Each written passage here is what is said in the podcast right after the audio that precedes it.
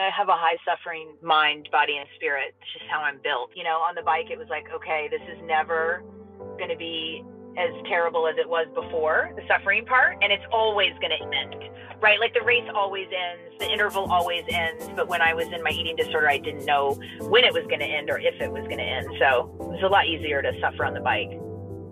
Listen.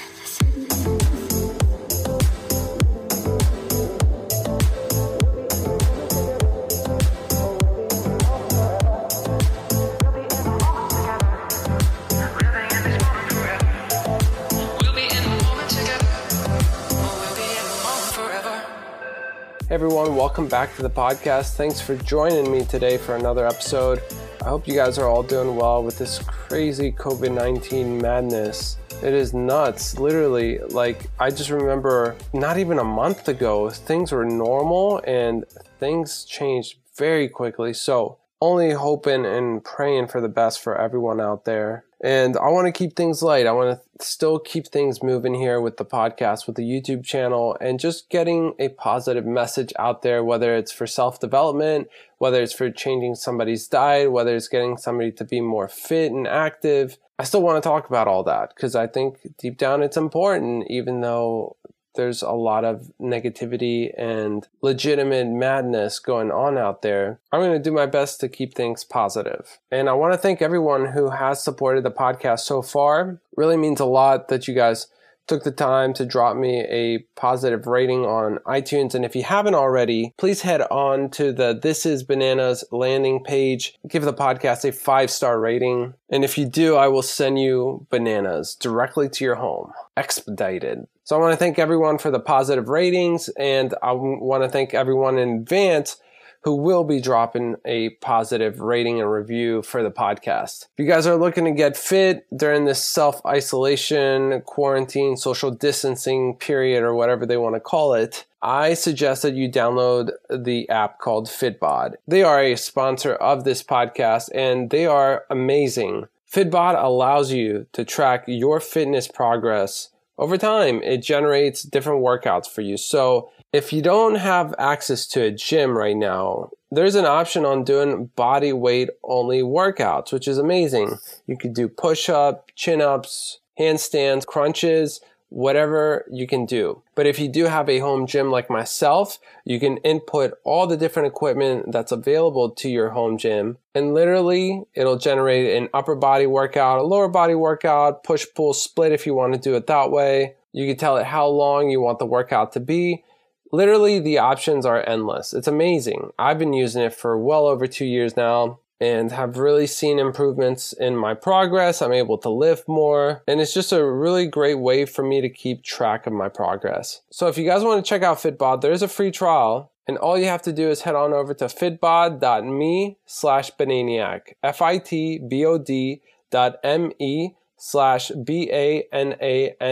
A C. And I'll have everything in the show notes below, which you guys can easily click on if you rather do it that way. But if you do decide to sign up, you will get a sweet discount that's only available to you guys as a listener of this podcast. So definitely take advantage of that. And at the same time, you will help support this podcast simply by just downloading an app to get you more fit. How awesome is that? If you guys are looking for more resources, you guys can also head on over to bananiac.com, which is my website. I have a bunch of different resources posted on there. I have different books, different documentaries on there, which you guys can easily click on and watch. Different appliances that you can get for your kitchen that will help you cook amazing vegan meals, such as an Instant Pot, Vitamix, an air fryer so you guys don't have to use a bunch of oil to make food crispy. I've got supplements on there, different fitness gear that I use for my home gym. I have pet supplies like vegan dog food, treats, shampoo, my ebooks on there, which I feature 25 of my most simple and tasty vegan recipes, all whole food based, all healthy meals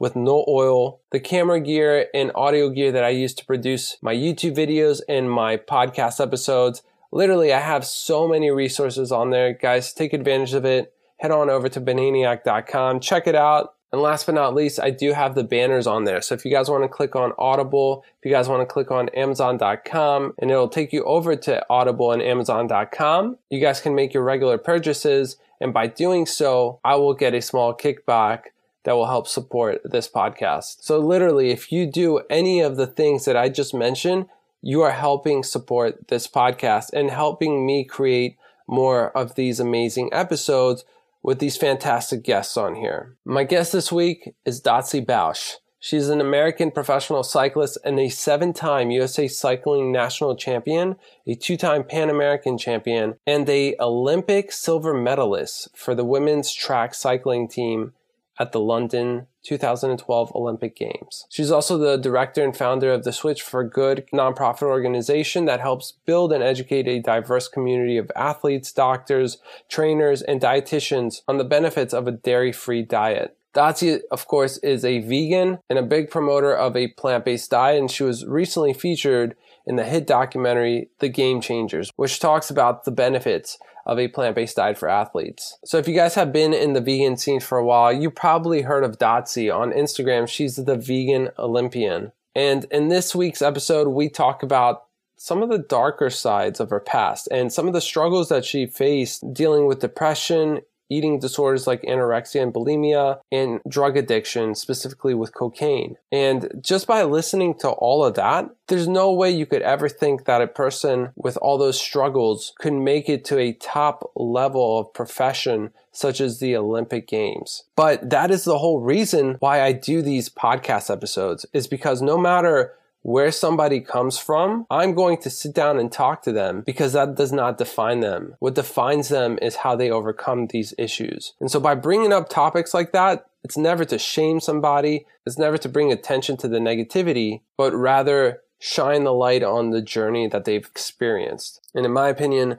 there's nothing more beautiful than that. We also talked about her cycling career, how she got into it, and what led her to becoming an Olympic silver medalist. And of course, this would not be an episode if we didn't talk about how she became vegan and some of the benefits she's experienced as a cyclist. So I hope you guys really enjoy this episode. Without further ado, here is Dotsie Bausch.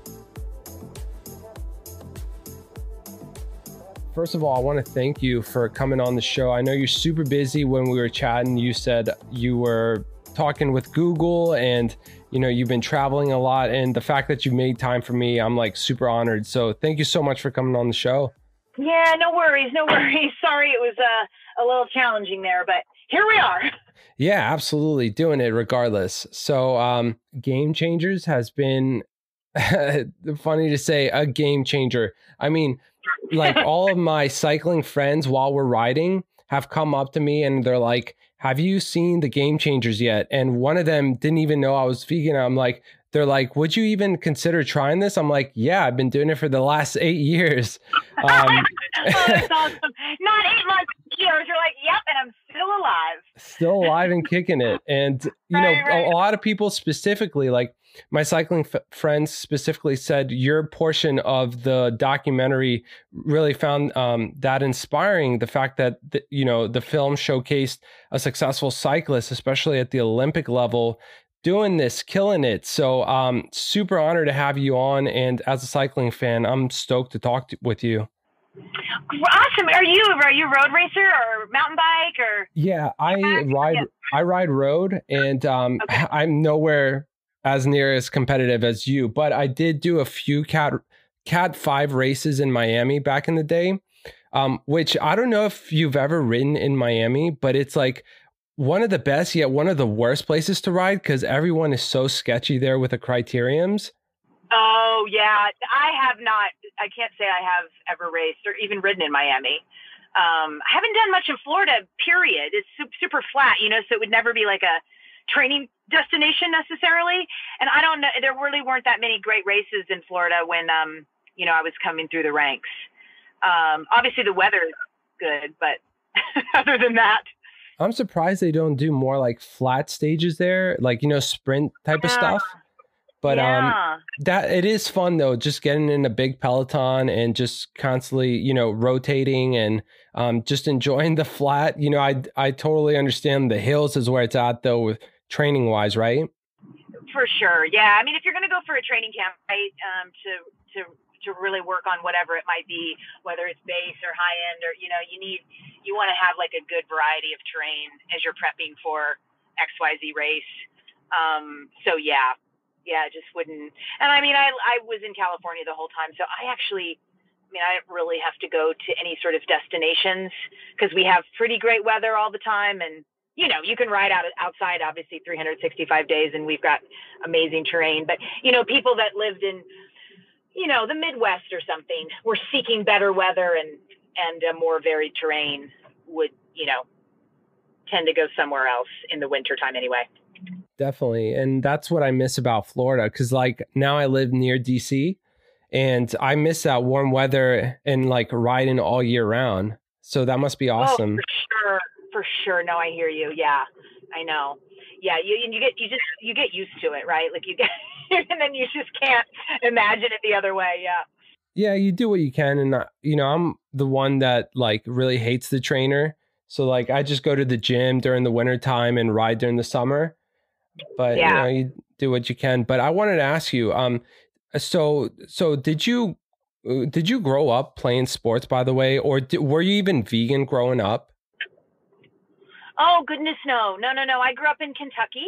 Um, ate animals for 35 years of my life. Um, really, just grew up traditional kind of middle class, all American family, uh, typical dinner would be, you know, boiled hot dogs and baked beans and mac and cheese and, you know, iceberg lettuce with ranch dressing. So, right. um, didn't didn't have any um, plant based eating in, in in my you know my history before uh, before I made this the switch at 35.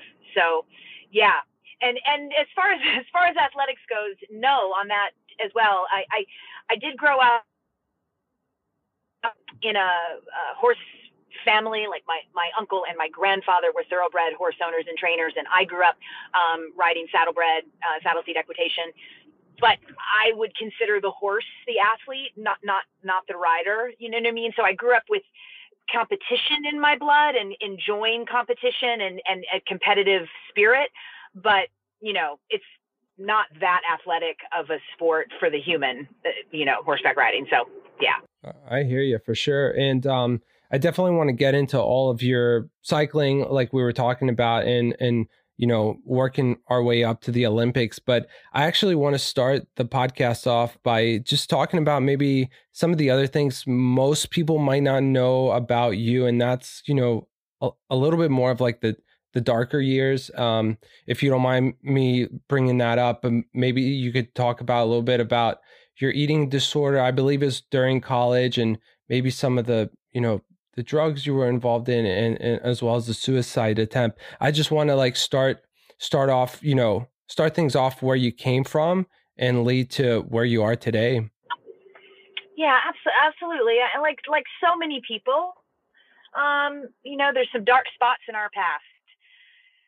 Not everyone, but but most everyone. You know, there's absolutely. There's, there's spaces and and and places in our in our lives that we you know definitely took a lot of wrong turns and and and maybe spiraled down um, maybe not all the way to uh, a suicide attempt uh, but but you know many people pretty close right D- really struggling um, from uh, severe depression and self-loathing and um, just not wanting to be in this space on this planet anymore. So many people can understand that and it resonates for for more people than I wish it did, you know. Um, so I just took a spiral. Um, I actually was was um, graduating college. I had majored in in journalism and was planning to go into uh, being a reporter in hard news. I'd had that dream for four or five years and and you know that's why i studied journalism in, in school and i did an internship towards the end of my um, the second semester of senior year which i highly recommend doing internships uh, before that in case you in case you don't like them. So they it test was out uh, the waters yeah, for sure. And know if you need to if you need to make a shift. So I was a little day late and a dollar short on when I did the internship. But anyway, nonetheless, I did it, and I um, really it, it came into to my um, uh, I recognized that that is very much not what I wanted to pursue. And basically, long story short, uh, as as I was interning, uh, I I started to realize that some really fantastic, rich,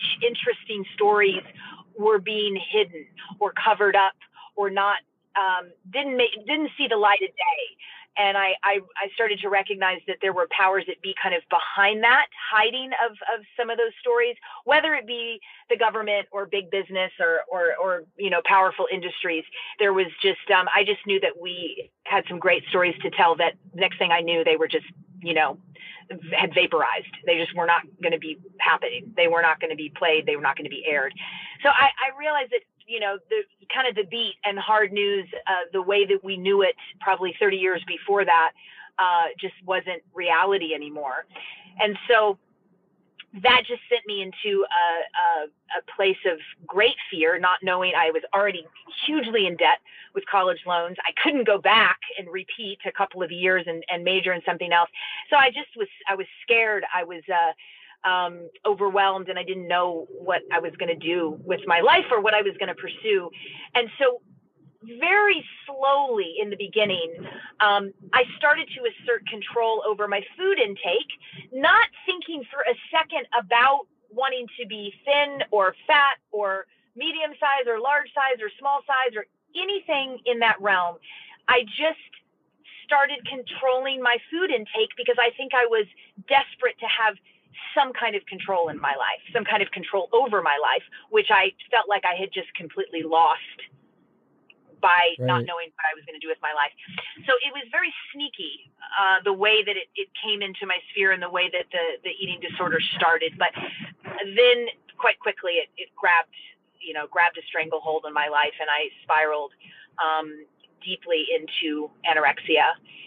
And that spurred a drug habit that I had already been dabbling in, um, which you know, drug of choice was cocaine for me at that period of time, and uh, and just you know, so then with the two of those together, and a, and a lot of partying, and a lot of you know, loss of self self worth, and a lot of uh, beating myself beating myself down. I just um, spent some years there.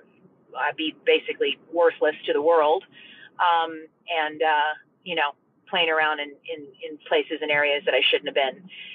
Yeah, I mean, that's very interesting because most people's um, stereotypical eating disorder will be like, you know, a girl that might want to lose weight or be super skinny. It doesn't sound like that was your experience. And it sounds like, you know, having control over your food was at the time, it seemed like a good idea for you because I'm sure maybe you felt uh, the other about you felt bad about the other things you couldn't control with what you were studying, what you were learning, and what was happening around in the world. Am I correct by saying that, or?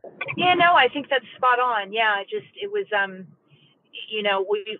I think most of us have fairly controlling personalities when it comes to ourselves, right? Like we want to be able to have control over our own life and our own decisions and the direction that we head in. And when that even feels um, challenged, uh, it's a very unsettling, uh, very scary feeling, and especially at that age.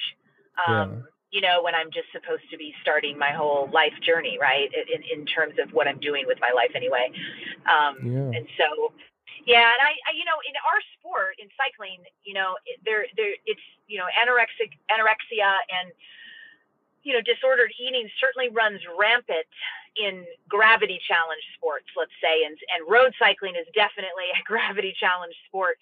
So I saw so so many eating disorders, um, even more on the male side than the female side, because um, there's more at stake on the male side. Uh, you know, bigger salaries and bigger teams, and and and more of a livelihood uh, on the men's side of cycling. And so um, I saw a lot of eating disorders unfold during you know my years as a competitive cyclist um, for the reasons of what you know what you were speaking about right of, of starting out and just wanting to lose weight and be thinner and smaller so you can climb sure. better you know? It, it totally makes sense. I mean sometimes like i'm afraid of like what a guy like chris froome might go through to get into the shape that he's in to win the tour de france. You know i i, I think about that sometimes. I'm like holy crap, what you know, what goes behind the scenes? Not, you know, accusing Chris Froome of having an eating disorder or anything like that, but just I'm sure like so many of those guys and gals want to lose weight on purpose for something greater or something that they really want. Um, and I am afraid of how many people sacrifice their health because of that. But I do want to ask you, Dotsie, um, wh- how did you overcome these dark days? Uh, how, how what, when did you realize that you needed help, and what did you do about it? Yeah, well, I, as you mentioned, it, you know, it, it, that those couple years ended with uh, a suicide attempt of running out in the freeway and 76 freeway in in, in Philadelphia, uh, and and you know, obviously not succeeding. That spiraled me into a bit of a wake up call um, in terms of what, you know, I, I didn't feel like I wanted to be on the planet anymore, which is obviously what led to that attempt. Um, but I I realized after that attempt that I I thought maybe I I would be okay staying on the planet, just not in the form that I was in at that period of time. I didn't want to, um, you know, continue doing what I was doing and be and taking up space on the planet. Uh, and I was very motivated by my family. Um, my family was, you know, in just so much distress while I was sick. They were, you know, extremely worried, as many families are when you see your daughter or your sister spiral like that. And so I just I kind of had this awakening where, you know, I didn't really think I would be able to get better, but I thought maybe I'll try because mm-hmm. if I don't make it and, and, if I end up dying, at least my family will know that I gave it a try. And I somehow I rationalized that in my head as a good idea, you know, but reality, of course, I don't think it's going to matter to them if I'm gone, whether I tried or not beforehand, right? It's just, I would just be gone and they would miss me. So I, but I, you know, in my sick mind, I, I had rationalized that out. And so that was really the impetus for me starting to get some help. Um, I had gotten a lot of help before, but not help that I'd wanted. You know, my parents had, uh, my mom specifically, um, had done an intervention a couple of times, but I was, you know, I was over 21, so it wasn't a lot that she could really do, but uh, or make me do, I should say. Um, so eh, there had been a lot of, I had seen therapists and gone to group therapy and, and and different things like that, but I didn't want it. So when I really wanted it, uh, and wanted to try is is is when you know the whole unfolding of the healing journey began. But I tell people all the time, you know, yes, eventually you have to want it 100% yourself to be successful, but it doesn't have to be the entry point. Like there can be another entry point, which for me was just I'm going to try this for my family. I'm just going to give it a try and see if see if maybe I can get a little bit better. Gotcha. Yeah, and and I'm sure you get this asked a lot, but um what should one do if they or someone they know has an eating disorder? Because I myself I'm a nutritionist and it comes up every now and then but I think hearing it from someone who's gone through it and has overcome it uh, is really important. So what would you recommend uh, to those who are going through it or that know someone who's going through it? Well I think those are two different suggestions uh, quite honestly. So if you're going through it, um, I think it's really important to know, first of all, that there is hope and there is healing. Because personally, when I was in the middle of it, and all the different people that I know that have suffered or are suffering from an eating disorder, you really truly feel in the middle of it like there is no way out. You feel like you will always have an eating disorder of some degree it just feels like there's no way that you could actually have a life outside of your anorexia or outside of your bulimia.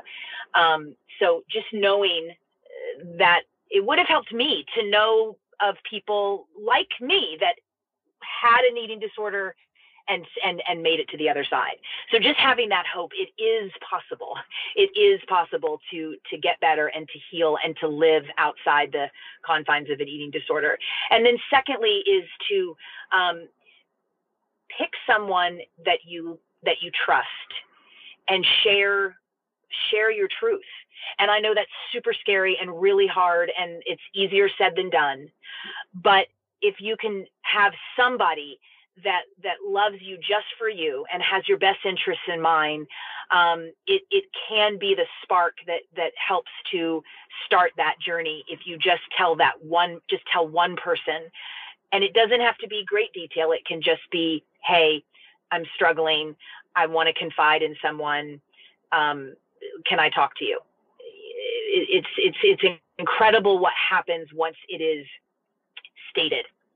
You know, once you share it with kind of your the out, outside of you, uh, and then if you know somebody that that seems to be struggling from an eating disorder or full blown eating disorder, or you've noticed disordered eating habits, uh, the most important thing not to say, which is it seems uh, it seems obvious, but it's so not. It's very common to say, "Hey, you're looking fill in the blank. You're looking too skinny. You look gaunt. You look um, your skin looks, you know, bad. You look, you know, you look this certain way. Yeah, you need to gain some weight, right? Yes, exactly. Yeah. And that's the common thing because the, visually that's what you're seeing and that's right. what you want to share with them that you're seeing. But that can fuel the eating disorder more because they're probably you know, like for me, I got to where I just wanted to get small enough that I kind of disappeared and no one noticed me. That was like where, so if somebody had said, you're, you know, you're looking really small or you look like you're losing weight, I would have been like, yes, good, mm-hmm. I'm getting there. That's my goal. So don't mention or talk about how they look or what they're eating or how much they're eating or how little they're eating. Don't talk about those things. Just say, hey, you seem to be struggling. You seem to be sad because most people that have that are in the middle of an eating disorder they're i've never met somebody who's struggling and they're really really joyous. It's mm-hmm. just not things that right. go hand in hand. So if you know somebody well enough you're gonna you seem sad you seem down you seem like you might be struggling with something. I'm here i love you you can trust me. That's it. Right. That's all you can do is give them that that um that experience of love and that experience that you're there for them no matter what, no matter what they need or how long it takes or whatever it is. And I think that's um it's kind of counterintuitive, right? Like you want to say, "Hey, you're not eating and you look too skinny and let's go for a cheeseburger." You know, it's like right. because people want to, you yeah. love someone, you want to take action, right? Like you're like, oh, sure. let's fix this tomorrow. This is crazy. I want you to feel better and look better and be better. So it's, it is a bit of the opposite of just just showing just showing love and letting them know that you're there. And they can just reach out anytime. Right. Not providing answers but providing support is what it sounds like. Um absolutely. Uh and how old were you? You must have been in your young 20s right? Correct. Yeah. Yeah exactly. it. it was like 20 21 22 23 in there 24 yeah. And and were you around 26 years old when you first got into cycling? That's correct yeah, it was right around the end of my, um, you know, journey of, of, of coming out of my anorexia and healing from it. And um, I actually started cycling with by the suggestion of my therapist. so oh no way. It was, it's kind of a random. She she just said, you know, I, I think she knew that there was a competitor in there somewhere, right? Like she knew my history and she knew that I was a competitive um, saddlebred horseback rider for for many years, and and um, that I was living it out in Los Angeles and that I just, you know, she wanted me to be able to move my body in a healthy way again. It was anorexia. I definitely had the over exercising part of that disorder, which was, you know, six, seven, eight hours a day in the gym, just, you know, pummeling my body. And so she just, you know, for, for true and complete healing, she wanted me to say, okay, you know, I can move my body healthfully, whatever it is, a few times a week and that feel good and not, you know, instigate uh, anorexia. So she just told me to pick um, an activity. I, I, think she called it an activity. I don't even think she called it a sport, um, yeah. but like a, some kind of you know a- outdoor activity. That and so I just chose cycling. I said, well, what about I get a bike because I've n- I haven't had a bike since I was like you know ten. And you know the banana seat bike that you ride around in, in, your neighborhood. cruisers. Like, yeah. yeah. That's rad. That's awesome. It sounds like cycling was your therapy in a way. Yeah, I think it was. I think it still is. Uh, that is freaking awesome. In life, just uh, if I go on a really hard mountain bike ride, um, you know, just I just come back and all sorts of things in my life are back in order and make sense. Whereas they didn't before I went out the door. you know, you know, all the cycling. Oh, absolutely. You know. Absolutely. And and you know what's funny in a way? Um, when when you first started cycling at that time, you were older than uh, when Peter Sagan at that time he won um, his world championship. I think he was 25 years old, and you were you were 26. You just got into this, so like all the people that are like, oh, you know, it's too late for me and all that. Um, when you say like that's total BS, just get into it. And today's the day. It's all today's always the day. That is for sure. yeah, not yeah. yesterday, not tomorrow. It's it's today, and you just never really know what's going to unfold. I mean, I you know it would be. I mean, it was the farthest thing from anything that I would have ever dreamt up when I started cycling to know that 13 years later there would have been an Olympic podium. I mean, you know, I would have just laughed That's out loud, insane. as would everybody that knew me back then. You know, I mean, it's like, no, this is just a fun way to exert some energy and feel healthy, kind of thing. So, um, you just you just never know. I mean, like when I was reading Lance Armstrong's book, um, he like I remember reading. I think he was 14 years old, or maybe even younger when he first started getting into cycling. Like, is this typical, uh, or do people start later, like in their 20s, like you do? Um, no, so I think that so professional, professionally speaking, you know, if you make it to the professional ranks, men tend to be around the age when Lance started, right? Like you'll most of the pro men they'll say, oh, in Europe even earlier. I mean, in Europe they'll tell you they started Right. at four. Um, in, in the states they'll tell you they started at 12 or 13 or Uh-huh. 14 kind of thing. Uh, women, I uh, notice they mostly start in high school or first year of college. So, you know, I would say I was I was nine or ten years older starting than than most of my competitors, right? Like, because maybe they most of them started uh 16 17 18 kind of Got thing it. Is there a reason why there's um discrepancy in there, uh, like men and women, why they start at such a different age? I don't know if you would, if you've heard of anything. well i just think it's definitely because uh you know traditionally speaking and and certainly you know with with equal rights uh for for both genders or all genders um we're we're, we're trying to move uh in a new direction but um you know history tells us that uh you know the men's track in professional cycling um, is can be a route to uh, a lot of money and a lot of fame and setting up your life and and and it being a real um, true living whereas women's professional cycling has historically not given that to women. So women tend to go to college and get a degree and then you know if they're cycling and they're you know kind of going through the ranks and they're loving it then maybe they take a break but you know most women in the professional ranks i would say I don't. At least eighty percent of them have a college degree because they knew that this that cycling was not going to be what takes them to fame and fortune. Mm. um, whereas men, most of them have skipped college. The, the the ones that are you know uh, high level professionals, they have definitely skipped college in pursuit of the dream. Um, so that's I think that's the main Yeah, I never even thought about that. I mean, I guess like big names like Peter Sagan or Chris Froome, like they would probably do just fine, like going all in. But I imagine some of the like other less well known professional cyclists, you know, um, if they get kicked off the team, I never thought about that. What do they do? Yeah, well, I think this, this you know, why we've seen the perpetuation of uh, this male centric sport is because one of the reasons, anyway. Uh, you know, like I said, men usually don't have, uh, you know, higher education degree. So when they retire at, you know, 32 or So 35, right? Because it's not like you're right. Then their options are to go back and get a higher education degree, which many by that point don't want to go back to school and sit with the, you know, 19 year olds. And, and so most of the men, they go right back into the cycling industry, right? They become mechanics, they become directors, Yeah. um, they become, you know, team organizers. So it's, they, they're, they're right back into the, the system because that's all they know. And so you just have this perpetuation of male uh, dominance within the sport because it's men running everything. So uh, when we were talking before, it sounded like you started off in road, correct? How did you get into track cycling, and what made you not want to go towards like the world tour uh, route?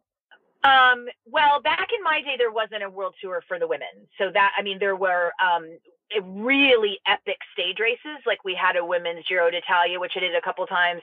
We had, um, you know, a, a, like a women's version of of the Tour de France. Um, uh, and and ama- incredible, but there there wasn't an actual women's world tour like there is now. Uh, so, but I did race all those big races. Like I was on the what would you would you would say would be the equivalent of like the women's world tour. I was on um, uh, the women's national team, and then we were sponsored by T-Mobile, and so that we were I I did race that tour. That's that's that's what I did for um, you know the the second you know the first five years of my career was you know serious domestique getting dropped every race I did.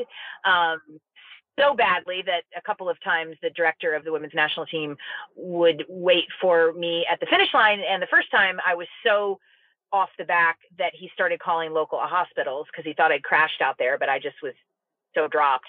So wow. I definitely started. Well, I started so, so late, right? Like, so these women that I'm on the team with, right? It's, um, you know, Kimberly Baldwin and Kristen Armstrong and Amber Neben, and they, their entire, they had started, um, you know, high level sports at a really mm-hmm. young age, not necessarily cycling, right? Like like Amber was a high school and college runner, and so their cardiovascular systems were built at a really high level from many many years. Mine was just starting to get built. Um, so uh, yeah, I was their slave until I would get dropped. Uh, but then towards the end of my road career, you know, I was I won some you know stage yeah. races and stages of stage races and what, stuff like that. What made you so. want to try track? Was it just something like you thought it might be a cool experience, or did you feel like you were more suited towards that type of riding? Well, two reasons. One was I was really finding out that I was definitely suited towards that. Um, let's call it like middle distance, where you have a combination of your aerobic and anaerobic system at play. Uh, because I won some massive international prologues, so right short time trials right? Like the like really really big time ones in in Europe and in Australia. So that was a little bit of an indicator where my coach at the time said, "I think you might want to try the pursuit on the track. Like this is really, you know, where your talent well seems to be seems to lie." Um, but the second reason was because I went to the track and it it scared me so severely that I wanted to conquer that fear Mm-hmm. Um, because it's banked, right? It's 44. It just it still makes no sense to me that the tires stick when you go around it in a 44 degree banking. Um, so I just it's super really, scary too. Super. That no, that's what I was drawn to. I, I was just it was so scary that um, I just thought, what a great challenge to see if I can overcome this fear. Uh, and you know, so I still was scared of it the, all the, the whole time. I'm still scared. I never did overcome the fear, but, but I tell you what, it, it's it's a it's an incredible thrill um, to be to to have that fear um, and to you know kind of come out the other side and and and have success in a in in a place where you um, a lot of fear resides.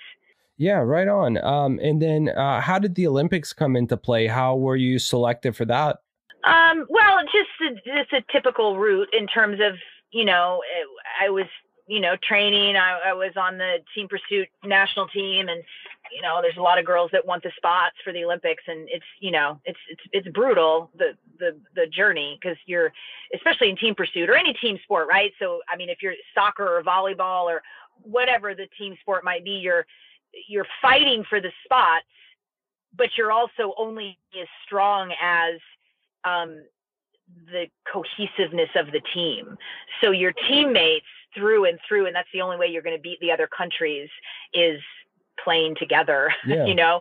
But up until you know the Olympics, you're you're you're fighting for the spot. So it it was um you know that that that was a, a really rough journey for yeah. for all of us, you know, eh, to, for that final selection. But I made the final selection, obviously. So were you vegan at this point? Um, I was mostly plant based. I I switched over uh, in 2010, and Olympics were 2012. So, yeah, so the last couple years. I mean, the, the track journey started for me in 2007. So, you know, not the whole time, but but the last couple years leading into Olympics, yes. For sure. And I, I know right off the bat, you said um, in plenty of other interviews, you did this for ethical reasons, not for health reasons. Um, you had found out about basically how the how meat and dairy and other animal products like eggs are produced and you just were not cool with that. So you decided to leave that off your plate. But um, did you notice any health benefits uh, specifically on the bike um, after switching to a plant-based diet? Oh geez yeah. Well you've seen game changers so i mean it, yo my goodness yeah yeah repeatability, the, the length of time in um, between repeatability of efforts significantly sped up. Like the, uh, you know, so the time that I needed to repair and recover in between efforts, in between weightlifting sessions, in between intervals, um, also overnight recovery. You know, I, I used to joke that I couldn't train until 10 because, you know, you know how it feels. I would normally wake up uh, and you feel hungover. Yeah. Uh, you've trained so hard the day before, right? Track cycling, you're, you're training at least two times a day and sometimes three times a day. And so, you know, I would wake up just feeling so lethargic and so inflamed and just so groggy and just, you know, take me, you know, two or three hours to really feel like I could have a good, um, you know, session on the bike but after switching over to a plant-based diet i didn't wake up feeling like that anymore i mean i just you know my inflammation um, obviously you know significantly decreased and i woke, woke up i kind of bounced out of bed i had more energy i had more stamina i had a brighter outlook mm-hmm. quite honestly like i just felt lighter and brighter and more uh, you know more able and um, so because you know what you put in your body greatly directs your mental health. We're getting so much more information now on understanding how our gut flora and our gut microbiome, the trillions and trillions of little live bacteria that live in our gut and our colon, and how they direct um, everything from our serotonin to our dopamine uh, levels, and and that is obviously um, you know has a tight connection with our mental health um, and our outlook on life, and um, you know fighting or warding off uh, depression or or depressive feelings. So um, so many things changed that you know from from my head to my toes, I guess you could say. Mm-hmm. Absolutely. Now, for those that are listening that might be new to all this plant, you know, in, ter- in terms of plant based eating, which you can bet I'm going to send this to all my cycling friends after this. Um, tell me what what does a typical day of eating look like for you, especially back in the days of the Olympics, and what supplements do you take or would you recommend to any competitive cyclist? Sure. Yeah. So I the food that I leaned into. I mean, I think I might just direct people to um, our switchforgood.org, which is my nonprofit, which, you know, they, they can learn about it if they go there. But I would specifically direct them to um, I, in, in nine bowls that we just put out last week um, that were specifically made um, for Switch for Good uh, by a, a plant-based chef and myself. Um, that is e- that are easy, delicious, nutritious, and super flavorful.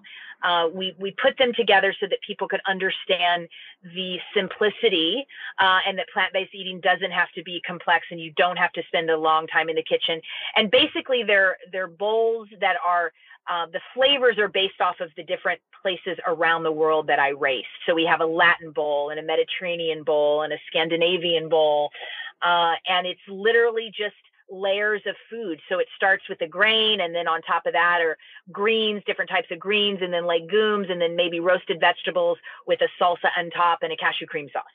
Um, so super simple, really easy stuff that you can prepare in advance, or, you know that some that you don't even need to have anything prepared in advance just like whatever is in the kitchen you can kind of make this flavorful layered bowl um, and then topped with um, you know different seeds and nuts uh, in a lot of them. So I would lean people to to looking up good bowls um, on switchforgood.org, and then you know supplement wise, the, the only thing that I take that everybody should be taking nowadays, whether you are a uh, carnivore or herbivore, uh, is a B12. Um, you know, B12 is a bacteria. Animals do not make B12 in their bodies; uh, they consume it, um, and it's mostly being killed off. You find B12 and that bacteria running in you know rivers and streams, and um, so you know the animals are, are, are drinking it or eating and so you get it through their flesh um, when you're on a plant-based diet, you would get it through, um, you know, the dirt that's on your cucumber or the dirt that's on your potato.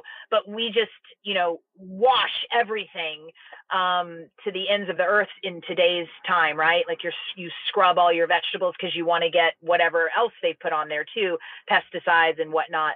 Um, right. So we're not getting uh, as much B12, and the animals aren't eating as much B12 either um, because um, everything from pesticides to herbicides to even laundry detergent and pharmaceuticals and antibiotics are found in our streams and waters.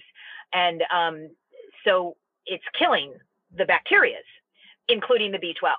So animals aren't even getting as much B12. So um, yeah, what whatever diet you're eating uh, in, in in today's modern times, you, you know, most people need to be leaning into to taking a B12. So I take a liquid B12, but that's all I take. What's funny is that there's even B12 supplements for animals that are being raised for meat, which a lot of people don't know that that goes into their feed, or there's injections for these animals um, to have adequate B12 levels. And it's like if the cows that you're eating aren't even getting enough B12, how do you expect you're going to get enough? But that's a topic for a different right. uh, day, I think. Right, right. um, but how about like supplements, uh, like sports supplements? Do you recommend like electrolyte or do you take a protein supplement or anything along those lines? I don't personally take any type of protein supplement. Like I, you know, I've, I've learned throughout the journey of a plant-based diet that if I'm, if I'm getting enough calories, I'm getting enough macronutrients, which means I'm getting enough protein, carbohydrates, and fats. Like if I'm eating a full, well-balanced, super colorful, micronutrient rich diet, I'm getting plenty of protein. Like I don't have to protein weenie out. Like I just, you know, it's not a thing anymore. Like I don't stare at my yeah. protein numbers. It's I'm getting it in. Right. But I eat a wide variety of foods and, you know, if for some reason you're somebody that's super picky and doesn't eat a wide variety of all sorts of different types of foods and legumes and nuts and seeds and grains and then maybe look at your protein content. But if you're not super picky and you are, then I don't even think it's something you need to worry about. Um, when I was an athlete, sometimes I would take a protein powder only because I you need so many calories uh, to put back in from what you've expended that sometimes I would literally just get tired of eating, and so I want to drink mm-hmm. drink the calories to get to get some in maybe at the end of the day if I was at a deficit. Um, but now as just somebody who just, you know, you know, works out much more moderately, I, I don't ever take in any, you know, protein powders. But electrolytes, of course, on the bike. I mean, you know, yeah, if I do a hot yoga class, I'm I'm gonna get some electrolytes in, not just plain water. Um, but uh, yeah, other than that, there's i'm not a big i really don't believe in this reductionist approach that people um you know i think especially athletes have in their head which is reducing nutrients down to single nutrients because all of the nutrients in in our diet and, and in a whole food plant-based diet they work in tandem. They work with each other. Calcium works with magnesium and potassium and boron and strontium to give you strong bones right? Iron works vitamin C. Um, so if when you start reducing single nutrients out in a pill, I think you just you're just flushing your money down the toilet because it's not it doesn't work in your body the way that nature intended it to as a singular supplement micronutrient. So I, I'm not a big believer in in taking pills. I'm just a believer in eating food. Yeah. No, I love that. I love how simple you keep it. And I think Dr. Campbell said it best. It's a symphony of nutrients, not a reductionist uh, like approach, you know, just like you mentioned. Um, and uh, and Dotsie, I know you're um, you know, you have uh, some things to do here, so I don't want to keep you, but I have a few more questions. One's actually really nerdy that only cyclists I think would appreciate. But um, if you could remember back in uh, in your peak, like let's say at the Olympics, do you remember what what your uh, FTP, your max heart rate, and as well as your maximum calories that you were burning in a day were? God, I don't remember. I don't totally. My FTP was like 280 or something like that for 20 minutes. Is how I. Um, right. Right. Um, to get off the line in my event, I had to put out about 850 uh, watts, and then sustain on the front um, 480 watts, oh, right shy of 500 to keep, to, to be at speed, the speed that we went into Olympics.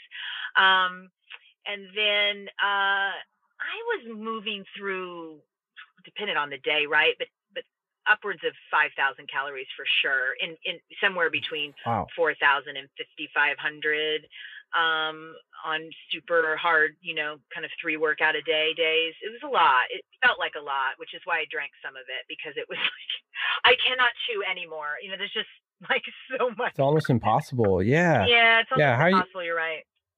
How are you gonna get down that many potatoes and rice? It, it's just yeah, it's so hard to imagine. Um, even back in my days, like when I was like super active on the bike, but um, yeah, awesome. Do you remember by any chance what your max heart rate was? I don't know if you tracked that or. Oh God, yeah, yeah. Well, I mean, when I first started, um, the highest I ever saw was 212. But then, of course, as I as I went along and got older, um, you know, it, it's. I mean, it's probably. Well, I don't know what it is it now, but I bet it's not even 180. Um, so towards the end of my career, seeing the low 190s was like, wow, you know, I'm really getting up there, kind of thing. 212 is high. I think I've hit 205 and I was um I think I was 26 at the time when I hit that. Uh but geez, that's awesome. Um well, yeah, so I think I, I, didn't have a very low resting. Everybody kind of has their window, right? Like there so I mean uh-huh. my resting was never under 50 but my you know and most people if you if, if somebody has a resting that they can hit 38 or something usually yeah. they're not go their their highest heart rate is not going to be 212 it's going to be 202 or so or you know so it just was my kind of window of of what you know my body did sure yeah so, so the thing with cycling, um, which I'm sure many of the cyclists listening would know, but um, it takes, you know, a mindset that allows you to suffer on the bike and that's the only way to succeed especially in the professional level like you. Um, to connect everything what do you, how do you think your past with having an eating disorder with everything that you went through all the dark times how do you think that translated to helping you suffer on the bike? Do you think um, any of that played a role? Oh yeah most definitely. Yeah it, it, i mean i have a high suffering um, just you know, mind, body, and spirit. It's just how I'm built. So, uh, yeah, most definitely, it, it was uh, it played in the on the bike. I, I think it just also was like, you know, on the bike, it was like, okay, this is never going to be as terrible as it was before the suffering part and it's always going to end right like the race always ends the interval always ends but when i was in my eating disorder i didn't know when it was going to end or if it was going to end so it was a lot easier to suffer on the bike yeah, I mean, pushing four or five hundred watts in the front. I mean, that that takes a lot. Was there anything like you would think about when you were in the zone per se, and you were pushing all those watts? Is there anything you you would think about, or, or just something you would say to yourself to like keep you going? Well, on the track, no. I, I mean, it, it, it, it's there's no there are no moments to kind of like you know think about things in your life you know like I, no. But pre you know going to the line and clipping in and and out of the start gate you know i had a whole like system of um, mental preparation that i would go through. But yeah when i was out there it was like just it's so intense and just so you know it's it's it's a short event right? It's like three minutes 50 seconds so there's not really um you're just hyper hyper hyper focused on your job at hand. For sure. Yeah and i'm sure those even those like three minutes probably feel like three seconds with how intense everything is. Oh for sure. That goes by really fast. Really fast. Yeah well, right on. Um, that's that's everything I got for you, Dotsie. Uh, but I want to give you the spotlight. Is there any final thoughts that you had, stuff that we had we didn't cover that you want to touch upon, and um, where can people find you? Oh no, I think you did a magnificent job on touching on the hot points that your audience would would want to uh, would want to know. Um, and yeah, so I'm just at Vegan Olympian, which is pretty easy on Instagram and uh, my nonprofit if people want to lean in more to plants and a little bit out of uh, so many animal foods uh, they'll find a lot of resources and a lot of great help and encouragement on um, my nonprofit that i mentioned earlier so switchforgood.org and it's for like the number four so switchforgood.org Awesome stuff. And by the way, I love that Instagram handle. So jealous, even though I would never like, you know, uh, be able to have that. But um Dotsie, thank you so much for coming on. And I'll have um the website to sw- switch for good and all your stuff in the show notes below. And uh, if you're up for it, um, let's uh, let's chat again. All right. Thanks for the opportunity, and uh, yeah, have a great evening. Absolutely, you do the same. Thank you so much. All right. All right. Cheers. Bye. Bye bye.